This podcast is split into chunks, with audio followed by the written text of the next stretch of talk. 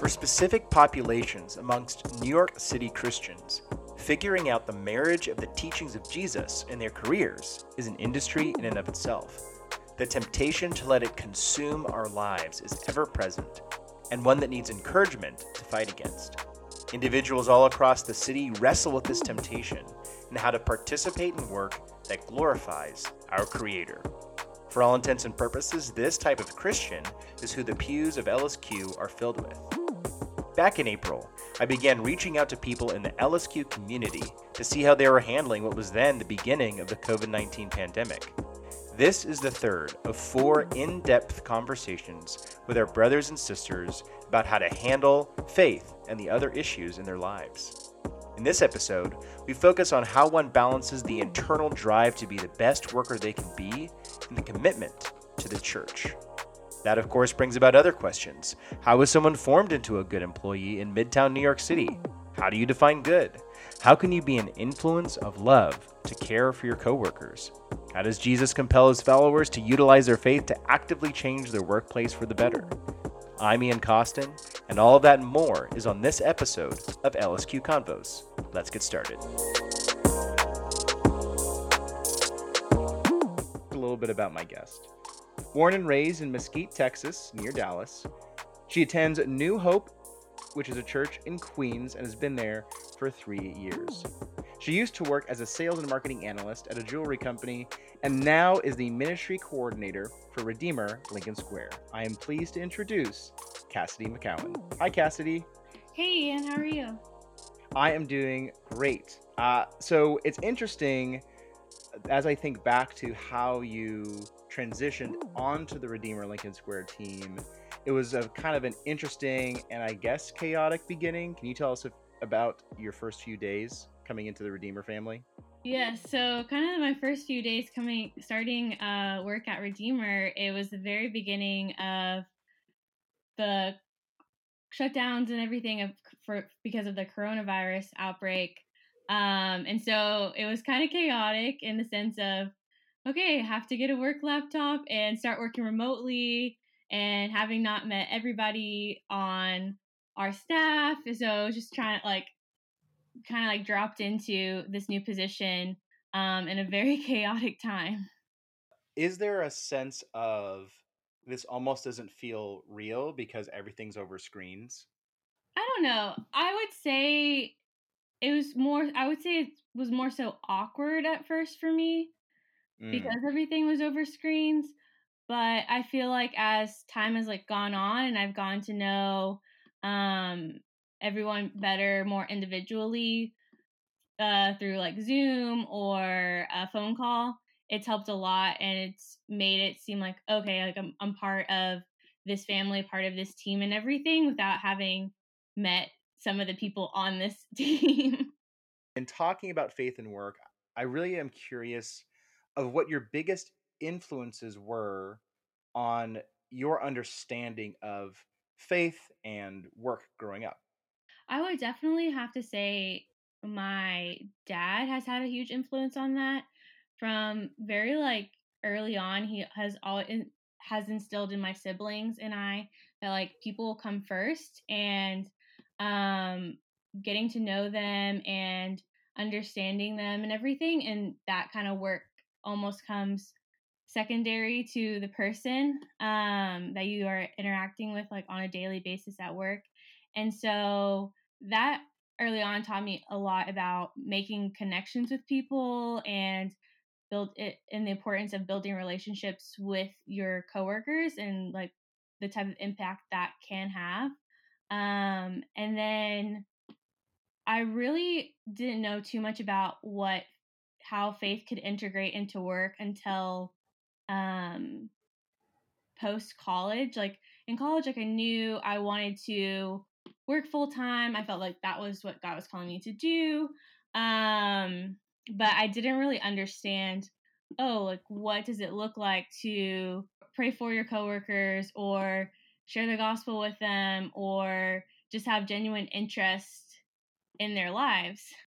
What do you think was one of the biggest challenges? You talked about coming out of college and you talked about, you know, there's a lot that you learned what do you think was the biggest aha moment after you came out of college when you were hit with, okay, this is how I need to be, or this is what it means to be a good worker coming out of college and going to a full time job? For me, a big moment where I realized, oh, this is something that I need to change is learn is learning the hard way that if I don't get get a project completed on time or I try to hurry something along and miss some steps or something that the consequence isn't just on me it, it hurts like the organization or company um as well. And like in college if i um rushed on a paper or an assignment the consequence was on me if i got a bad grade it didn't affect anybody else and so learning that um different actions can have a bigger consequence than I like would have. Um, and so just learning to be more diligent and um, efficient and the learning the importance of like accuracy is something that I really learned about post college and and to better to better be able to um, work as a team.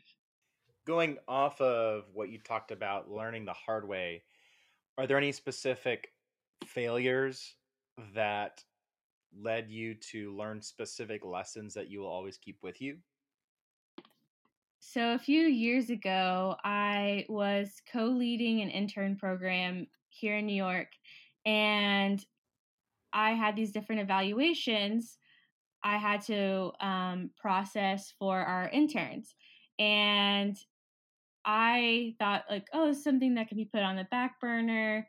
It can be wait to be done. This doesn't need to happen several times, just a one and done type thing.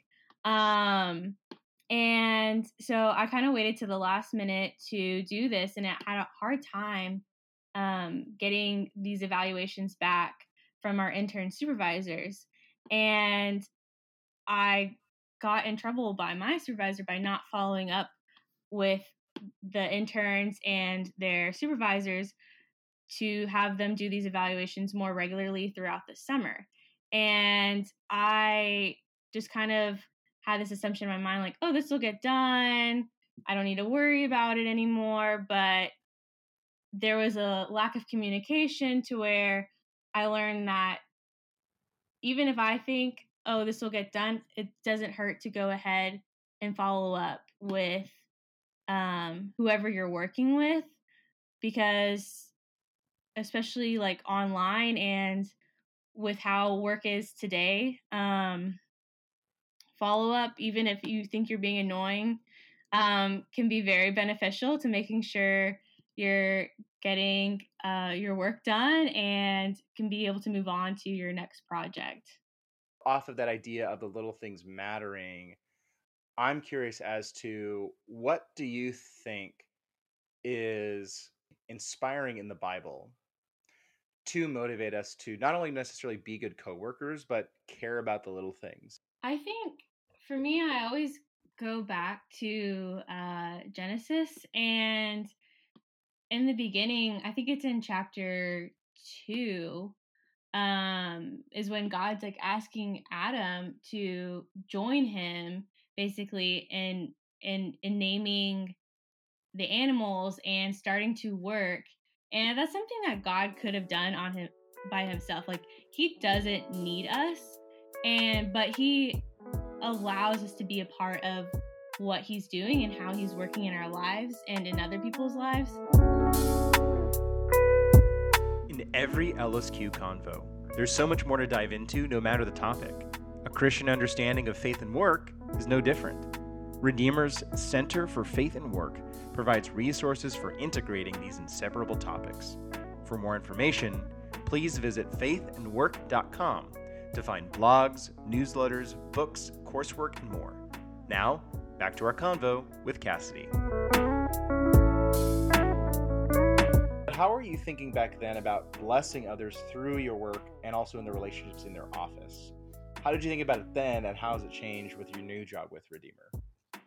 for me, I, I like to, I'm definitely like a helper. And if I don't have anything that I'm doing, I want to be doing something. And so, um, and that was something that like a lot of my coworkers they were like whoa i can't i can't believe you actually like want to help me. Like you're done with what you have to do today but you want to you want to help me out on on this spreadsheet and help me figure out this formula. And it's like yeah why not? Like I have the time and we together we can work on this and figure it out.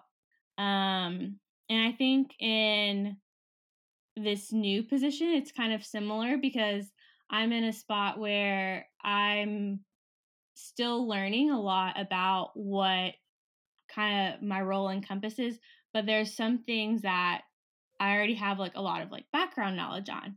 And so I'm able to, for example, uh, for part of my job, I I help Drew with some of the social media stuff, and and I already had previous experience like running social media accounts and understanding um, how how that all works.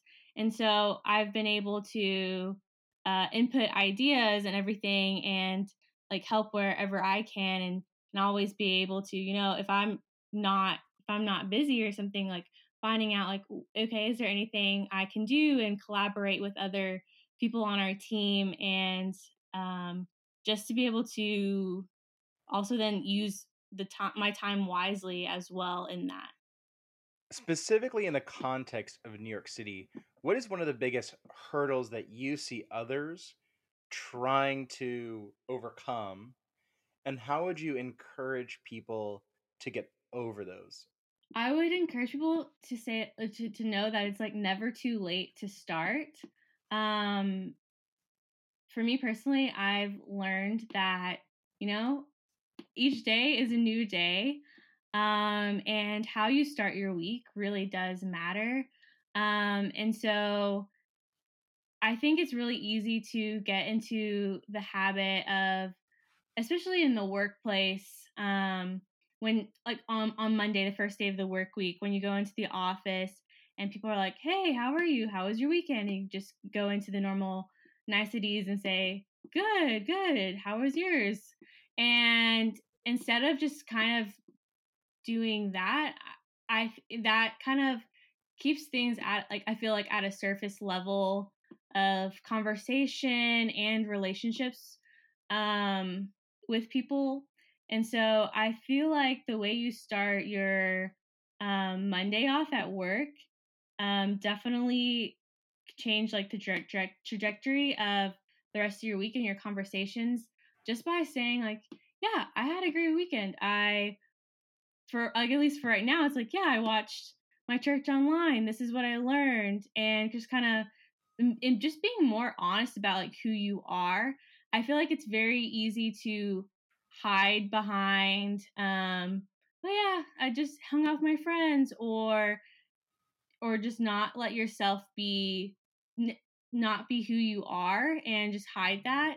Um and so I would want to encourage people to just know that you it might be hard but it just takes one conversation change to continue to just make it more natural of yeah, this is who I am and this is what I want to share about my life and everything.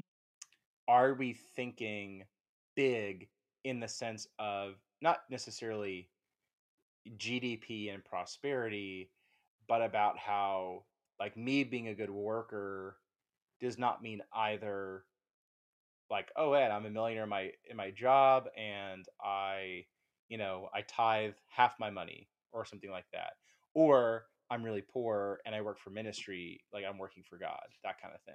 You first have to have like an understanding of how um, your relationship with Jesus intersects in all parts of your life. And my favorite way to like think about this is is say like you have a a cheesecake and you it's like cut up into like slices but then you take I want chocolate sauce like on top of my cheesecake. And so I'm squirting the chocolate sauce all around the cheesecake and it's getting on every single slice. And so, and that's kind of more representation representing like Jesus and being integrated in like all parts of our life. And I feel like once you have like a better understanding of like, okay, Jesus is not just if Jesus is not just in my workplace if I work in full time ministry and or just when I go to church and it's not at my my normal like nine to five job. Like Jesus is in every part of your life. And so I think um once you have like this basis of knowing that like, okay, Jesus is with me always and he is a part of every single aspect of my life is when I feel like you can learn how to then um, serve him better. I don't know if that's the right word to say or not, but I feel like you're able to recognize and give him glory for what you're doing because it's it's only because of him that that I'm even here, that I'm even doing this job. And so I feel like once you recognize, okay, God is a part of this, like it's easier to then um see that wow, it's it is because of Jesus that that I am here and that um that I'm able to do this and I want to and you and your mindset changes like I want to give God the glory. Like it's not because of me that I'm doing this this job perfectly or anything like that like because of Jesus we have grace and it allows you to you know if you mess up like it's okay it's going to happen like we're not perfect and with having that I, I think also a lot of people have a mindset of okay, everything I do has to be perfect. Like I cannot mess up, um, or else that's it. And I I feel like with having a relationship with Jesus, like it helps you to see that like no, like you're never gonna be perfect. You're gonna mess up, but because of his love for us, like he extends grace. And whenever you extend grace to yourself, it then can teach others. People like in your whether in in your like your coworkers or whoever in your life, like they're going to see this demonstration of grace. Cassidy, as usual, I appreciate your honesty and your vulnerability and your encouragement for all of us to think deeply about why we do what we do. And like you said, it's just like uh, chocolate syrup on cheesecake. Jesus is everywhere. And also, honestly, it's tasty. So there you go. Thank you so much, Cassidy. Thanks for chatting, and we'll talk soon. All right. Thank you, Ian. Thank you so much for listening to this episode of LSQ Convos. Please tune in next time for the final episode of our four part series of early pandemic Christian life. Redeemer LSQ is a Christian church that believes in the saving power of the life, death, and resurrection of Jesus Christ. Though imperfectly, we strive to be a church not just for ourselves, but for others. You can find us streaming Sunday worship services on our Redeemer LSQ YouTube channel, other video resources, or register on our website to attend our next Sunday worship service. The music for today's episode is by Get Back Jack Productions and the Happy Go Lucky Band. Please leave a rating and a review so we can know what you think and how to improve what we do here on LSQ Convos. See you next time.